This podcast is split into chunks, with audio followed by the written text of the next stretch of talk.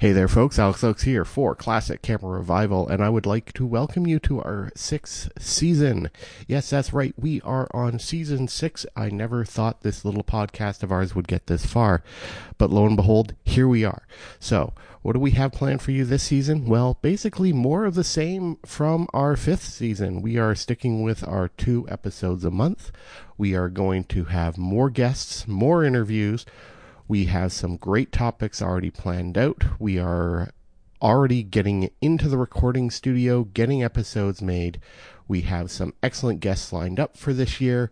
And because it is our fifth anniversary, we are going to be holding another meetup. Yes, that's right. Look for it in the spring or the summer. We are going to be doing a camera and beer crawl through Toronto's fantastic craft breweries, so watch out for details on that one.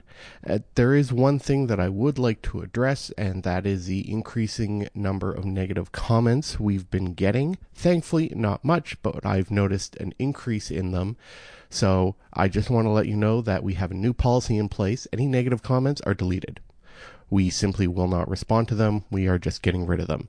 Why? Because this is a film photography community and it's supposed to be a great group of people and really leave the negativity at home, leave the snide comments at home. If you don't got nothing good to say, don't say anything at all.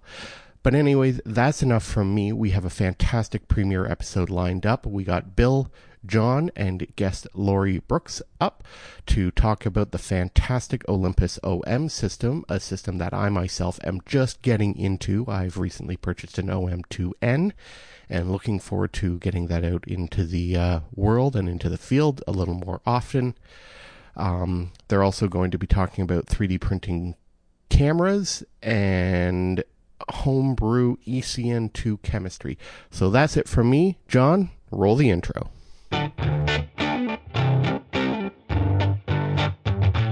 Welcome to the Classic Camera Revival, coming to you from the Greater Toronto Hamilton region of Ontario, Canada.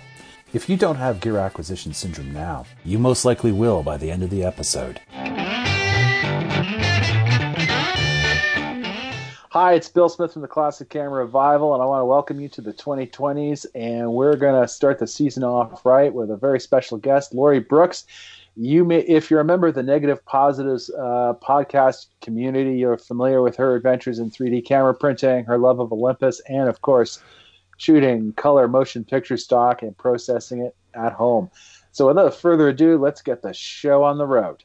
I'd like to introduce Lori Brooks to our our lovely uh, podcast. And um, Lori, give us a, a, quick background of who you are, how you wound up in a sort of shooting film a lot, and where do you see your journey sort of going with it?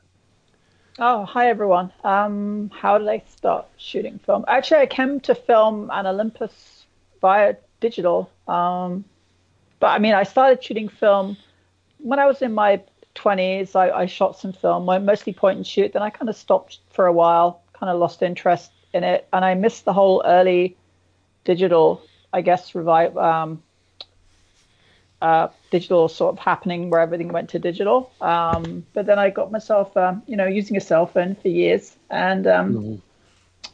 then um, I, I, figured I'd get myself in, in at least some kind of a digital camera, and I, I, wanted something really small that I can carry around with me. So I kind of gravitated towards the Olympus, um, and I got myself um, a pen, a pen EP5 actually, as as my first digital camera with a the the kit lens. Um, and then I, I, found out about this um, wonderful thing called adapting lenses that I could put different uh, older lenses that were a lot cheaper to buy um, film from film cameras onto the Olympus. And then I learned about crop, crop factor for micro four thirds and how, you know, a 50 mil became a 100 mil.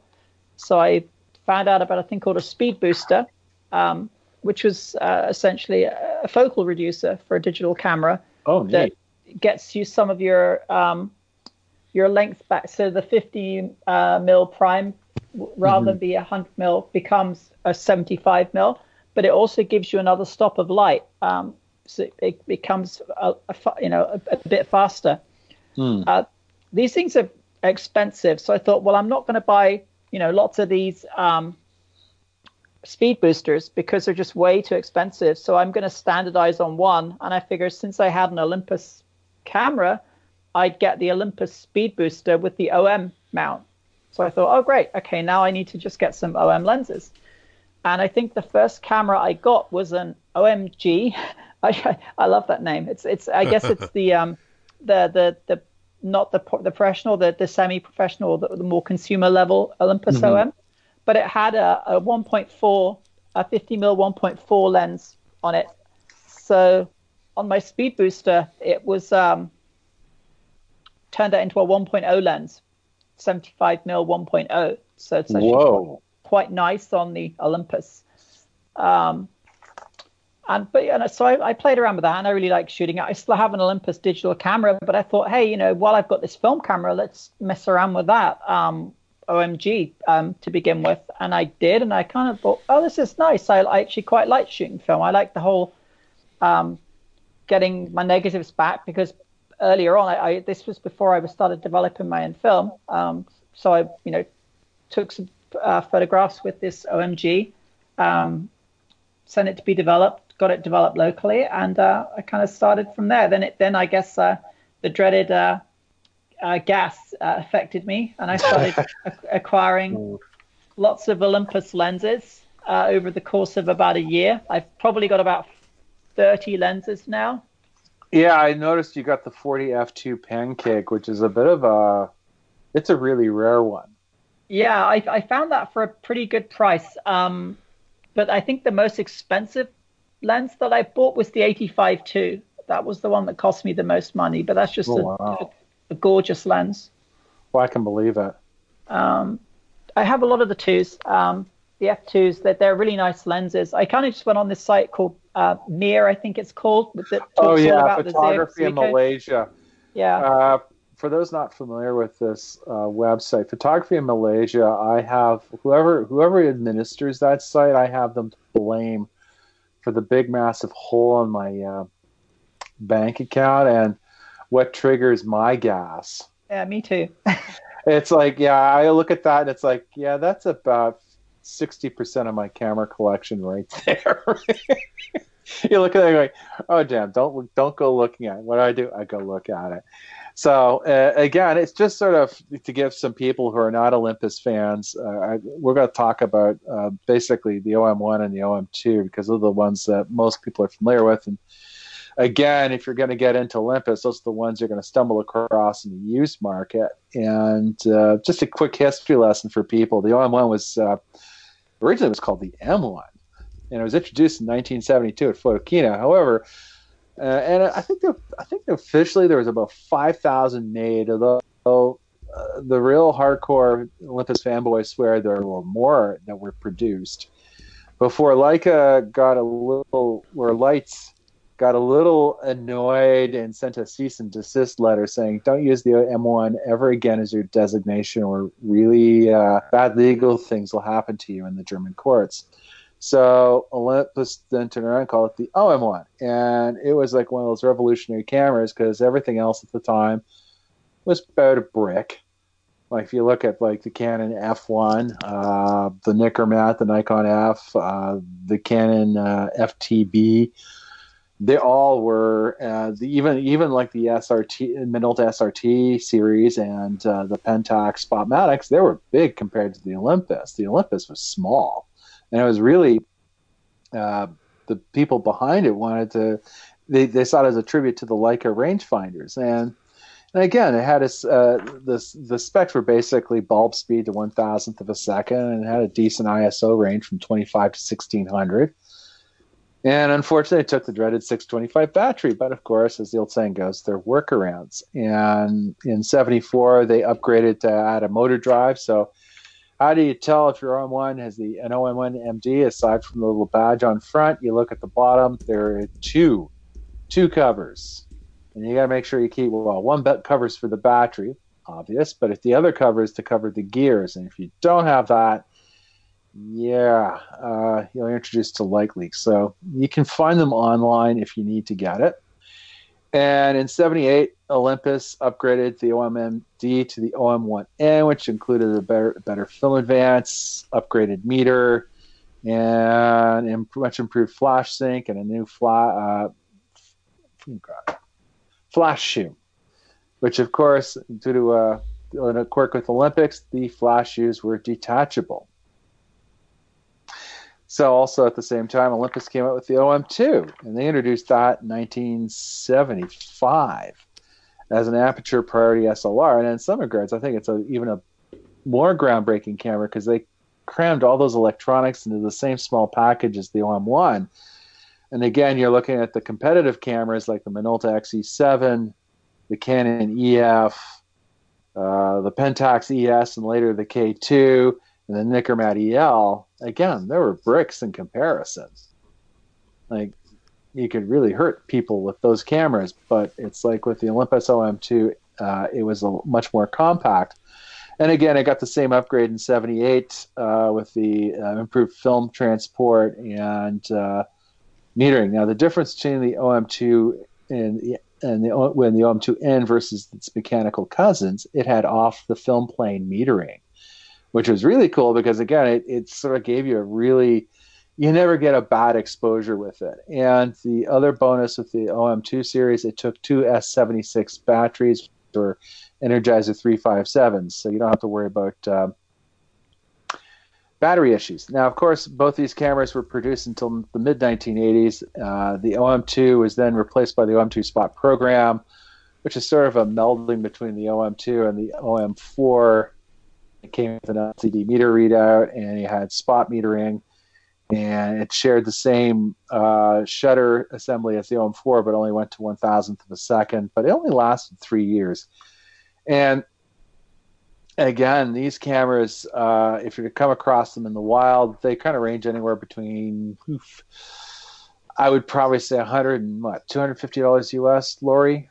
Mm-hmm. Yeah. But back these days, like they are creeping up in price, and again with lenses, they are you can get some of them for a song, like the regular ones, but again, as you pointed out, the exotic ones like the 85 F2s or the 35 F2s or the 40 F2s, the 28 F2s, you're starting to get into like uh, which organ shall I auction off next?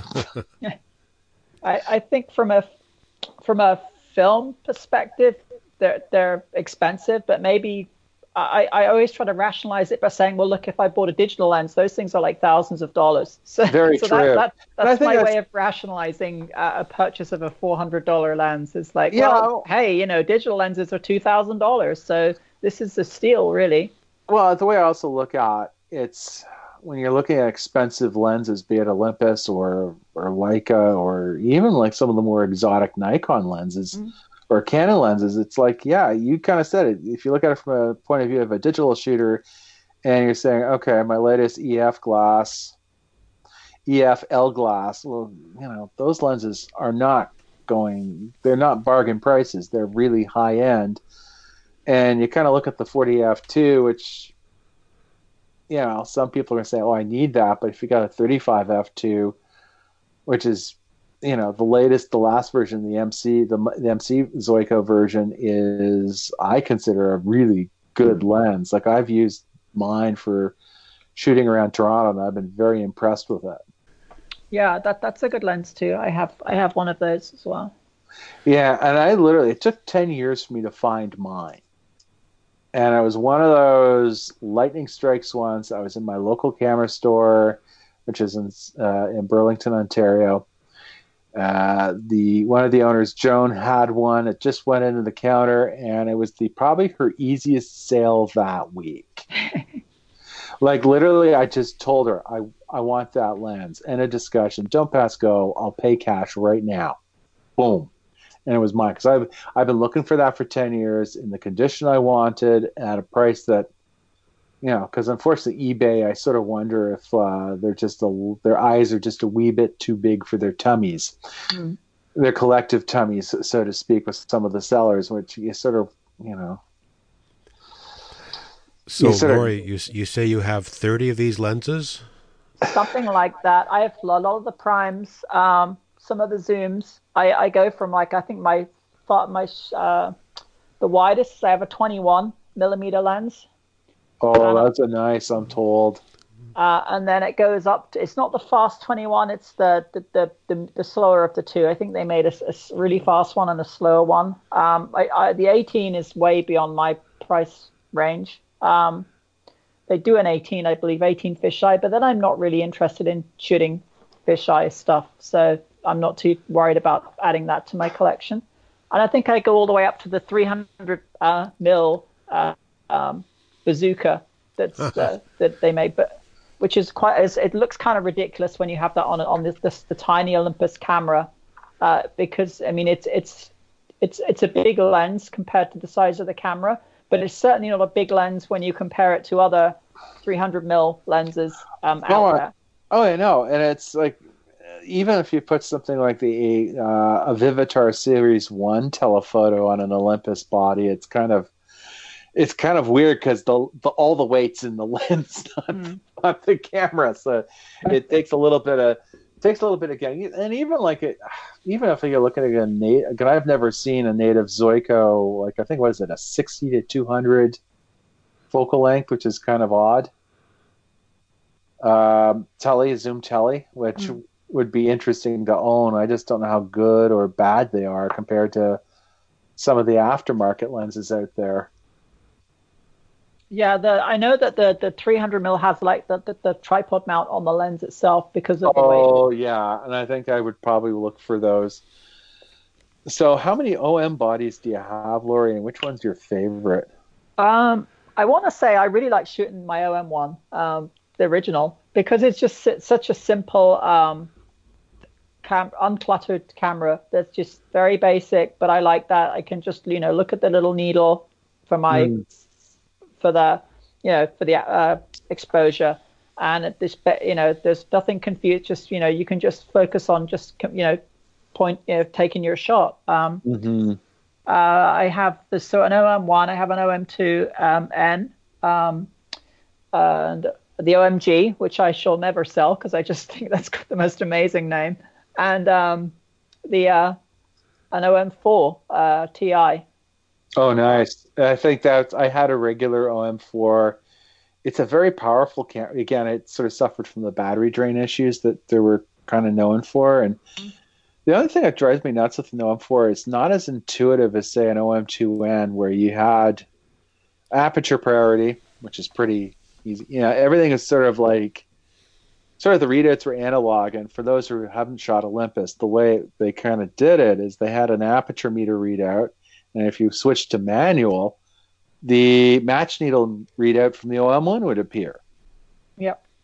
And I really liked that. Whereas with the OM4, you're you're you're kind of like in sort of like a almost a, a Knight Rider uh, kind of meter readout with LCD, like something out of an '80s Corvette. Yeah. And you're, if you're if with spot metering and you're metering on the fly, it's sort of you can kind of get lost. Yeah, I think I shoot my OM4 just basically an aperture priority. Even though it's such a powerful camera, I just can't be dealing with it. It's just too much. you know, I know, and it's it's sort of like I, I again, I was sort of the situation where I let mine go, and uh, know, yeah, there's some days I kind of miss it, but it's kind of like then it's like I look at the OM2Ns, the two I have, and they're just so easy to use. Yeah, I think the beauty of this whole line is everything works with everything. It's, it's it is a system. So you know, even all of my lenses, even that 40 f2 will work on that cheapest plastic uh, OM10, um, OM uh, G. G. Yeah, uh, it's it's fun. Even the motor drives, everything is plug and play between everything else. It's, it's oh, I know, and that that was ins- inspiring with them because a lot of camera companies, like a Nikon, when they messed around with their lens mount in the late 70s, it's sort of like yeah, everything's interchangeable, sort of, with a couple asterisks, and then you have to go into a chart in the back of the manual, and you only to find out, sorry, that lens will not work on this body. Whereas that 51A chrome nose lens you bought on that original second year production OM1 can work on your late 1990s vintage OM4 Ti. Not a hassle. Yeah, the um, the motor drive, everything kind of works with everything else. It's been, a, you know, kind of cool just to standardize on that that system. So I've kind of standardized on Olympus as my system. So I don't have. I mean, I have like a couple of other outlier cameras, but Mm-hmm. the fact that I have Olympus and all the lenses, this is my system. So you know, I, I don't feel I need to buy like Nikon's or Canons or anything like that. I just have one Canon purely to shoot unperforated film. Um, Oh yes, I, I think yeah, I've seen that a couple of those blog posts on uh, ne- uh, Facebook posts on negative positives, and uh, you've also been shooting with a lot of Olympus compacts, which you've have probably way more experience than um, the rest of us. I've I've messed around with an Olympus Trip 35, but I haven't really picked it up recently because I've got all these Rollei 35s, well, a pair of Rollei 35s. I, I I do like the Rollei 35, and I, I really love the pictures that I've got out of mine. Um, it's stunning, but I, I think there's something about this XA that's just the Olympus XA that it's just ready to go in a split second. You just open the clamshell and you know frame up, and then you press the the, the the button. The shutter button's almost like a capacitive touch button. It's not Oh, really. nice. Uh, you just need to touch it ever so gently, so it cuts down on on shutter shake. And Oh, it's, nice. it's um it's a shutter prior, aperture priority or is it shutter Okay. priority? You you Oh, set sure. the aperture. You set the aperture and then it controls the shutter speed. It's aperture priority then.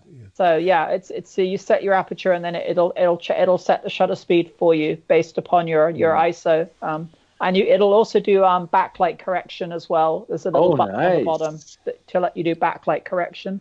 And again, I'm I you're you're the expert with the XA. What sort of focal length does that? Uh, is it a fixed lens focal length? Yeah, that's a the XA is a 35 f 2.8, Oh, nice. and then That'll be as sharp as a tack. It's, if- I, it's I very had sharp. one and sold it, uh, regrettably, but it is sharp as a tack.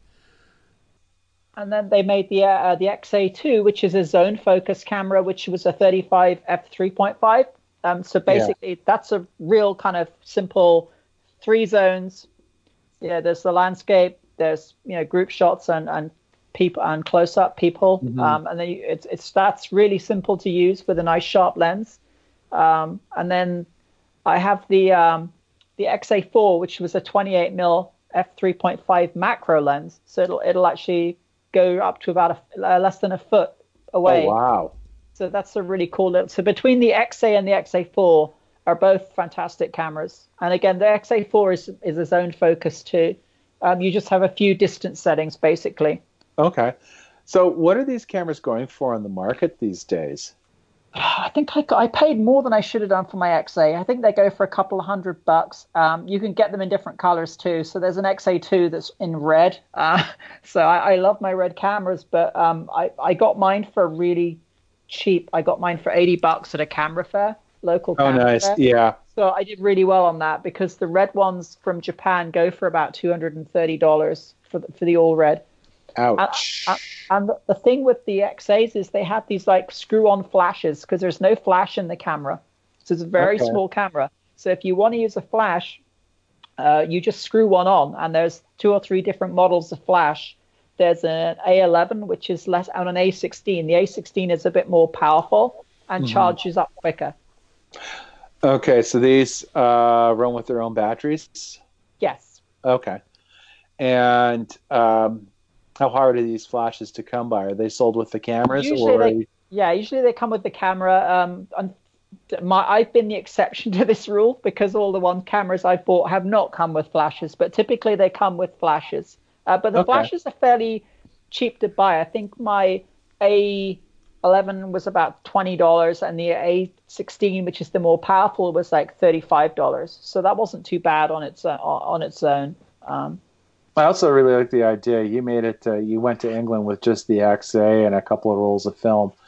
Uh, th- there's been a lot of sort of chatter lately about traveling a little more minimalist.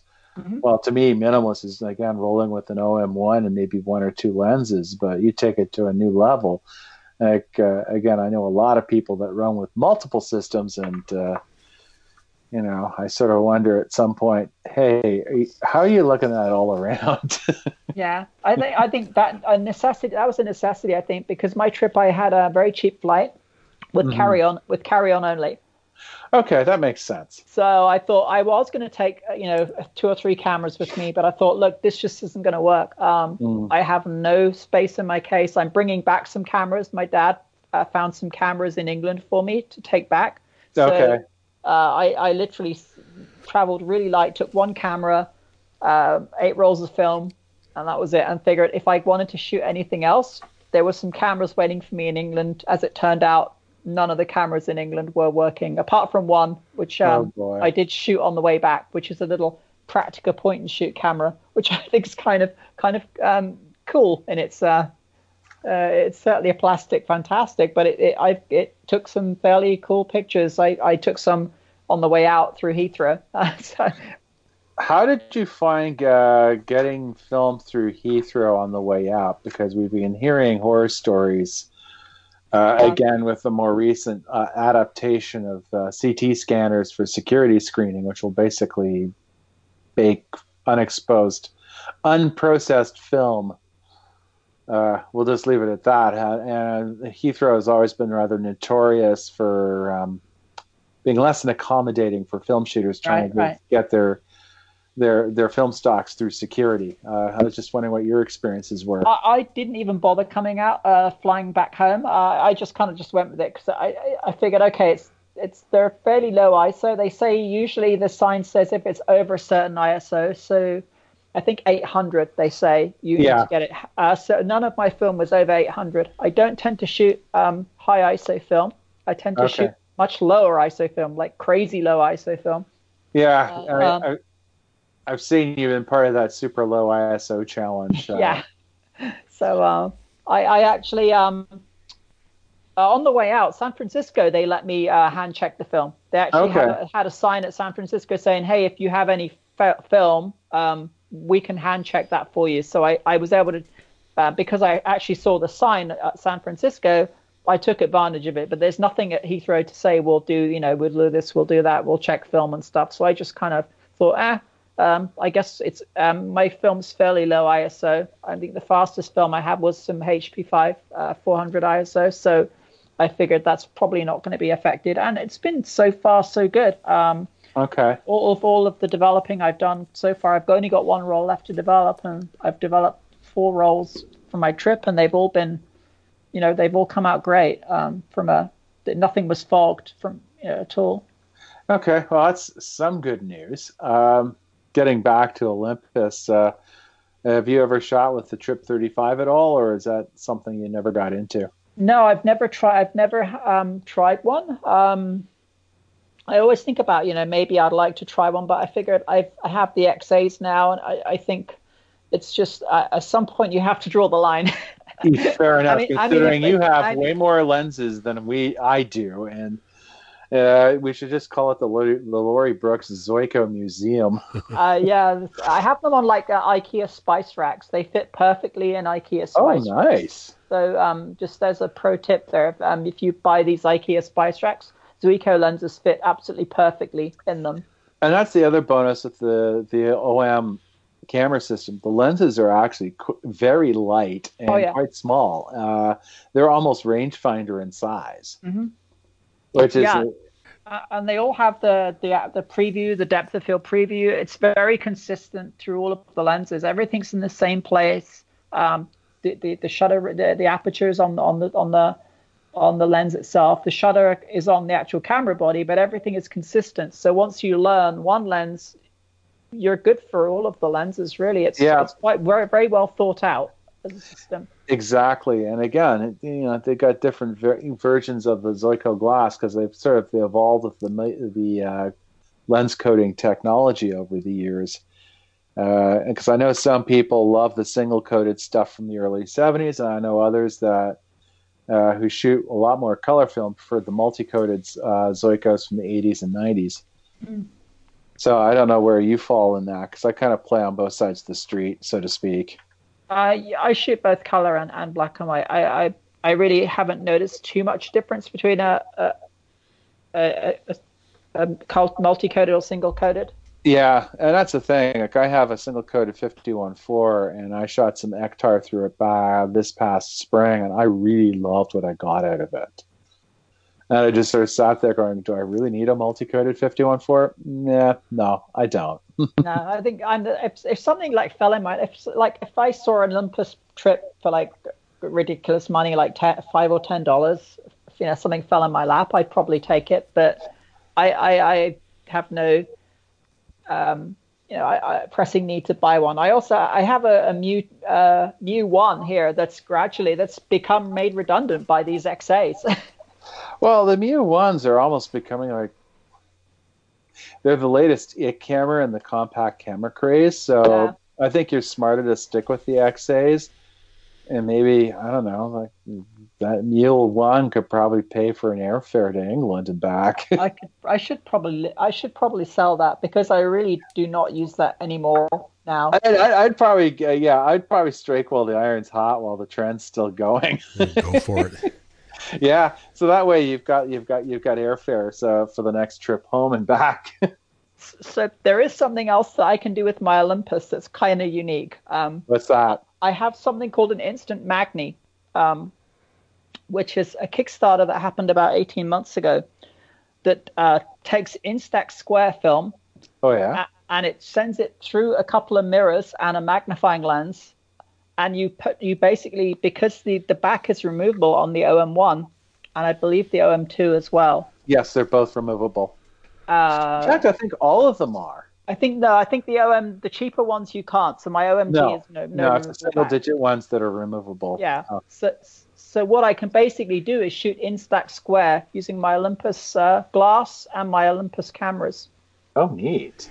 Um, the only problem with it is, is it's flipped right to left because it's a mir- oh. there's a mirror. So uh, that's the only unfortunate thing. Um, so text will appear back uh, backwards. Um, and it's called the Instax Magny the Instant Magny 35. They did a Kickstarter um, for various. I think they did it for a Leica, for a Nikon, and for Olympus. Is that um, the, na- the name reminds me of something that uh, was available for Nikon F back yes. in the day. Yes, the, the Speed Magny. Yeah, that's what it's named after. Um, mm. so, so, yeah, I, I, backed that on the Kickstarter, and I got the Olympus version of it. Um, uh, you you have to overexpose your light meter because you're going. Um, I think it's an f three point five aperture on the uh, on the the magnifier mm-hmm. uh, magnifying lens, and also because you're going through a couple of mirrors and a, a, magnifying lens, you're losing light as it gets to the the Instax film. So you have to kind of compensate for that. But yeah, it, and it looks kind of weird to hold, but it, it gives me a way of shooting instant film with my Olympus, which is well. And how many stops do you think you have to overexpose? Like three stops? Yeah, I think they say three. Okay, and uh, what's the latitude like with the Instax film? Can you overexpose it, or is it kind of like you have to be sort of? Um, you can to some degree, I think. Um, it, it tends to blow out a little bit the Fuji okay. stuff, yeah. Um, but it, it's it's kind of cool. It basically gives me a very high end Instax camera um, with really nice optics, mm-hmm. and yeah. So um, sort of moving along, I just sort of noticed uh, you've been getting in deep into 3D printing mm-hmm. and you've been working with uh, that Cameradactyl design. Can you talk a little bit about that? Um, I've been using uh, the Homunculus camera. I, I picked one up um, late summer from from Cameradactyl. It's basically a medium format camera mm-hmm. um, that, that, Ethan prints uh, to order. Um, that gives you a um, you use a Mamiya press lens and an RB uh, film back or a graph speed graphic, uh, the two and a quarter inch smaller speed graphic backs. Um, and it's basically a box between the two, a conduit between the two. Oh, so wow. It lets you shoot medium format. So I have um, currently a 65 mil uh, press lens, um, Mamiya press lens, and then I have a, a um, six six by seven uh, back and a six by six speed graphic back, and I'm just in the middle. I've just um, got a second six by seven 220 back, which I've modified to take uh, 35 mil panoramic. Um, oh wow! Very cool. So uh, now. th- are these plan uh, uh, Cameradactyl? These he, again, he's custom building these himself. Are he these is for this one. is he going to make those plans available for anyone with a decent 3D printer to make their own? His new project, which is on Kickstarter, um, the Brancopan, um, Yeah. so, uh, is is purely going to be um, you buy you buy you buy the, the ability to download the plans um, and print them, um, and that's a, basically a, a it uses the same Mamiya press lenses, but it will be a 35 mil um, film uh, cam panoramic camera like an X Pan kind of thing. Oh wow! Because the people, there's a big hole in the market because the X Pan was I, I know. years ago. yeah. Oh yeah, yeah. Um, you you have to kind of almost zone focus, or you use a viewfinder, so you don't have the whole um, uh, rangefinder that you have on the uh, the X-Pan. So it's not as, as fully featured, and you don't get obviously the the exposure and everything like that. So it's it's, but it will get you, you know, that that that kind of double wide format. Um, So the one you bought from Cameradactyl is that zone focus as well? Um, yes, it is. Or you can you can what you can do though is you can because there's several places on the camera for hot shoes. You can put a uh, a rangefinder uh, like a I think Leica used to make them external rangefinders. You can pick them up. Um, so you can sit that on a hot shoe a hot shoe rangefinder and use that to rangefind as well. Oh, neat. So I have I have an old um, used to use them I guess on the old six by six folders because they didn't tend to have rangefinders on them. So people would make uh, hot shoe rangefinders, and you can pick 'em up cheap ones from Voigtlander. And I think Leica makes one that's uh, ridiculously expensive because you know it's It's it's, Leica. Leica. So yeah, Yeah, um, The um, like but- attacks. yeah, so but Voigtlander makes some that are quite reasonable. I think I found a, a, an American Ansco one, I think, on eBay for like thirty bucks. Um, that gives you like some kind of a, a rangefinder, or you can just zone focus it, which is what I tend to shoot with when I've used the the uh, homunculus. So, Lori, I see like you you posted well an hour or so ago that uh, you have assembly completed uh, post on Facebook. That was the good the Goodman Lab camera. That's the Goodman Lab. Yeah, that's something uh, she's doing a little bit different. She basically open sourced that. Um, so that you do, you sign up and that's free, and you can download the files and print them yourself, um, and then you know modify it and as you see fit. Um, so it's kind of a, a different approach, but that's just that's just um, uh, a medium format camera uh, that you can kind of download and print. Uh, it- I think the broad, the body took about 14 hours to to print. Uh, so 3D printers are not like uh, paper printers; they're And- very slow. Um, Well, they're, nor they're nor they're like replicators in Star Trek. It they No, don't no, magically they're- they're- appear. It takes No. Yeah. a day or two. it's very slow, and I was panicking because it's my heating on my ground level is not working so good, and the Prusa printers do not like it if it gets too cold. They will just fail. Um, it'll the printer will the Oh. printer will just stop working because it'll it'll it'll have what's called a, a thermal uh, thermal event, and it'll say no, I can't print. Um, so I was hoping. I was praying that it wasn't going to get too cold and that it would keep going and I wouldn't lose like a, a print 12 hours in. But I was okay. It, it, it got to the end, so I was lucky with it because we've had a bit of a cold snap here. And to print something uh, this precise, like uh, how how high end of a 3D printer do you need these days?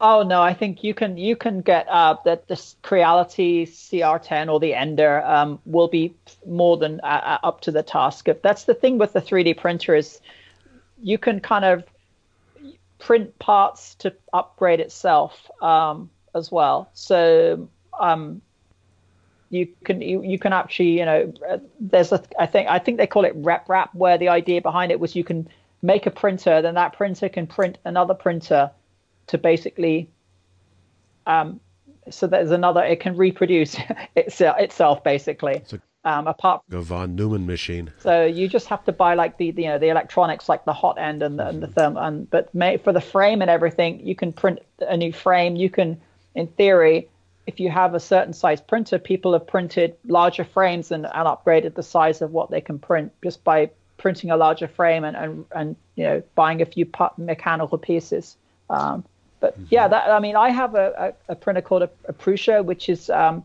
a quite a more one of the more expensive printers, but the, um, it, it, it's much more forgiving and it just kind of works. Whereas I think with some of the other printers, you there's a little bit more of a, a, a learning curve and a bit more tweaking that you have to do.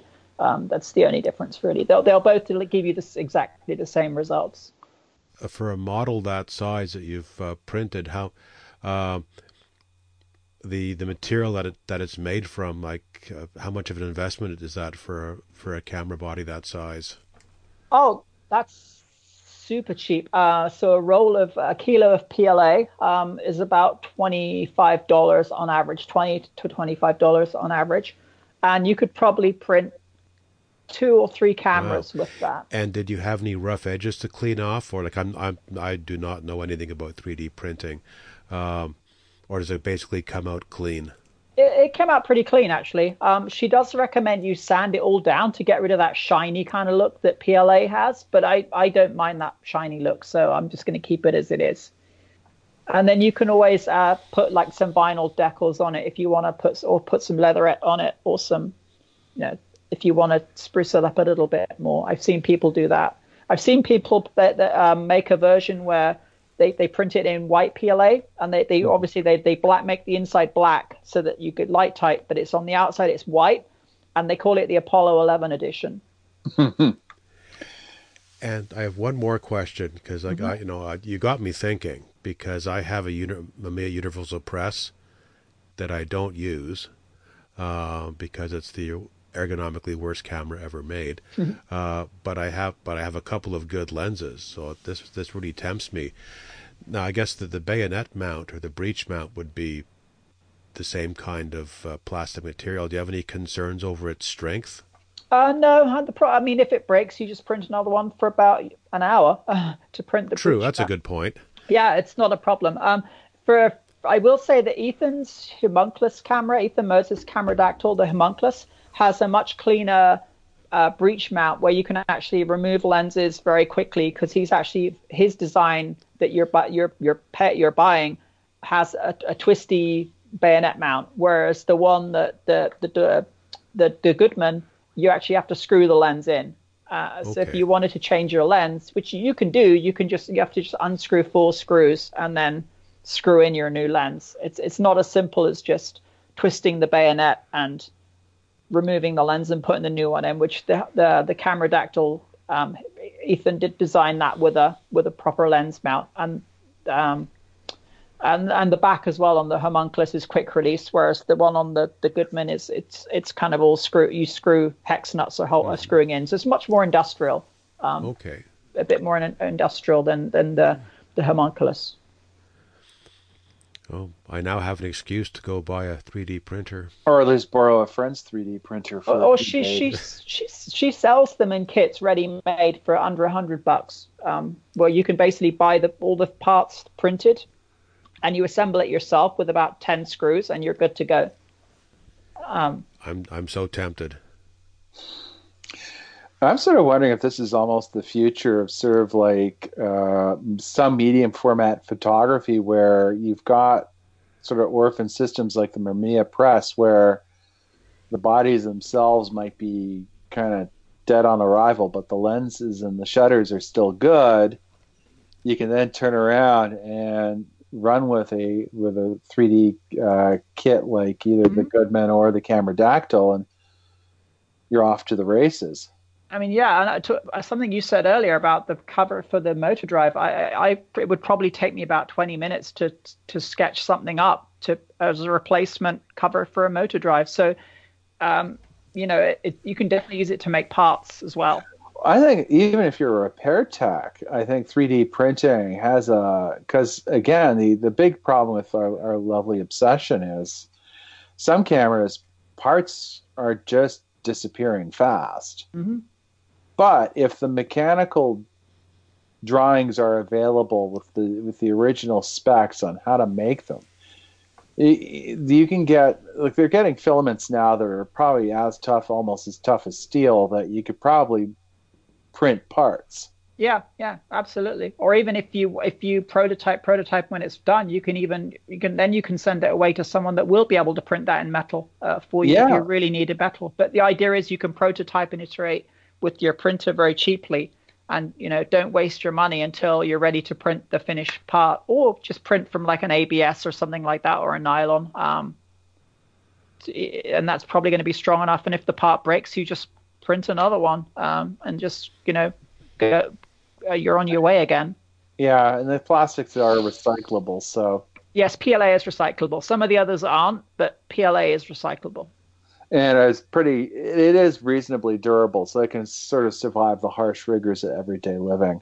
Uh, yeah, some of- it, it, it uh, has a lower heat tolerance though um, than than some of the, the others. So Okay, so you don't really go wandering into the Australian desert with it this No. time of year. no. But um, if then you can, you can use something like PETG. I think will is a higher heat tolerance, and you or ABS as well. It just the, if you're printing in some of these other materials, you just have to you know ventilate your room a little bit, like because of there. So that I mean, it's not a problem. It's, Okay. stuff that people have. and again, it, it- it's sort of all. It's sort of almost sort of like uh, the maker culture is also extending to like uh, the more exotic film stocks that are out there. Because, and again, while a lot of new, uh, there's a lot of new film out there, like especially like the Ferrania, well, or reintroduction of film, like say Ferrania P30 and the sort of expansion of Ilford Ortho ADS. Uh, you've also got stuff along the lines of sort of film that's not avail- not geared to the consumer market, i.e., motion picture stock like Kodak Vision 50D, and I believe the 500 tungsten, Mhm. Which is the commercial grade version of what you'd see with Cinestill 50 and uh, 800T. But again, if I remember correctly, you've been shooting a lot of Fuji motion picture stock, haven't you?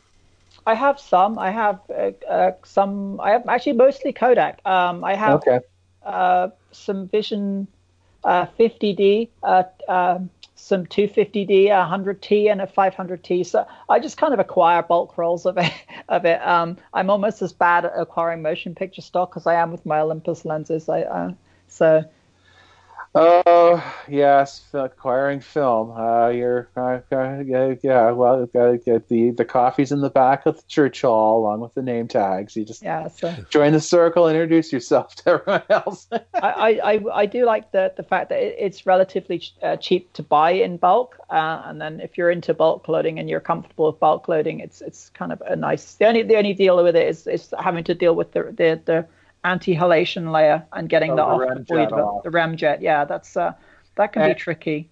now you do this. You do you process at home, and you Mm-hmm. brew up your own motion uh, chemicals, which is sort of the native chemicals for processing motion picture stock. Because a lot of people tend to. You know, cross process in C41, and then Yeah, I- you know the as well. They the remjet they kind of just sort of monkey their way through. But then you're going through a lot of C41 chemicals because remjet does a number on them. hmm Yeah, so I still do a lot of C41 processing, but I'll always remove the remjet as a pre-bath at the beginning. So I found online uh, a recipe for a remjet remover that you, you mix up, and then you kind of give it a pre-bath, and it just falls right off. Um, as, as kind of you give it a first pre-bath, you put the remjet remover on, which is reusable. You kind of like coat the film in that, which is kind of weird, and then you tip it out, and then you put water on it. It's only when you put water on it it reacts with what's you know, left on surface on the film, and then you shake it like a cocktail shaker, and then you tip it out, and you get black water come out, which is the remjet, and then you you can wash it a couple of times, and then start your C41 or even do ECN if you want to uh, natively process it. Um, you know, you have no remjet to d- to deal with, and it, the remjet doesn't get onto your C41 or your ECN um, at that point. What's in that formula? I wonder. Very curious. Okay, it's um, borax, sodium sulfite, and sodium hydroxide, uh, and that'll mix up a. Uh, I have like the, in in, in Okay. uh, so 20 grams of borax, 100 grams of sodium sulfite, and then one gram of uh, So sodium just, hydroxide, and then So- filled to and then distilled water. So it just sort of it's like a pre-soak. You just Mm-hmm. pour it into your daylight tank and off you go. Yeah, it's like just like just like you pre-warm your C41, you do just a pre-soak with this uh, at um, at the 100 and whatever two degrees, 103 degrees, um, and then tip that out, and then well, you're away. then You'll, it'll come out like black, and then you just at that point that's all. You, that's 95% of the remjet gone. Okay. And the the remaining five percent, it's pretty negligible. Yeah, it's negligible. It, will just come off as part of the process. Um, okay. I, ha- I have noticed some of the Vision Two stock. It, it really does. It, it that doesn't tend to shift it. Um, the Vision Three, it seems a lot better. Um, but the Vision, some of the Vision Two stock, the 50D EXR 50D, um, it, it, I I do struggle with removing the remjet on that. Um, and I've heard that on some forums that it's just a real annoying. It's almost like industrial strength remjet on, on some of those older Vision Two stocks. Um, but you that that that's like super cheap to buy. That's like thirty bucks for an ultrafine for a hundred foot roll. So you're getting a lot of it's cheap film. yeah, that's the that's the big that's the big draw because uh, we have a mutual friend who loves shooting Fuji motion picture stock and he's getting it processed through a lab uh, just outside of Toronto that swears they do a great and they do a pretty decent job. Mm-hmm. Uh, although most labs, when they find out it's motion picture film, just scream at you to get out of their shop. yeah, yeah. Because they don't want to a ruin their chemical stocks and b they don't want to ruin their Noritsu. No, so yeah, you can't take this. That's the one downside for for shooting motion picture is you're going to have to develop it yourself or I mean, you could send it to a lab, but it's going to be very expensive to do. And they can't guarantee when they're going to do it. They'll just usually add it to the end of a run, I've heard. So you could be waiting about three weeks for it to come for it to come back to you. Yeah. So there are some caveats to shooting motion picture stock, but again, you know, uh, Photo Warehouse is a great source for it. And I, the, does Film Photography Podcast Store sell motion picture stock? They do. They yeah. do. I bought some from there as well they're kind of more the East Coast version. Um, whatever works best. Uh, so yeah. Uh, any other projects you're sort of working on or, or planning to work on in the in the coming uh, new year?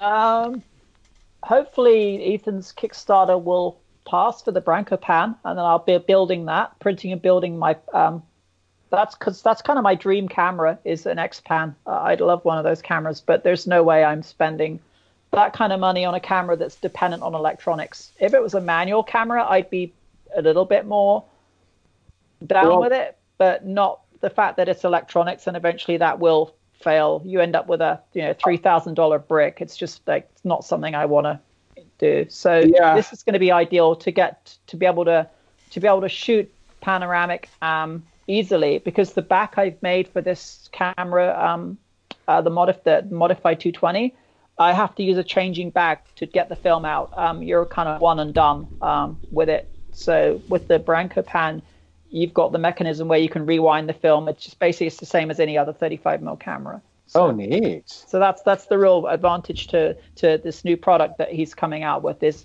the fact that you can carry it all day and shoot several rolls, whereas the the uh, panoramic back I've got on my camera requires you to unload the film in a dark bag. Yeah, that would be inconvenient because then you're really mm. stuck with maybe like what three, four shots. About ten on a roll. Oh, 10 on a roll. Okay. Yeah. Yeah, that's probably about the same as a Widelux, uh, which is probably the only other panoramic option you have out there, really.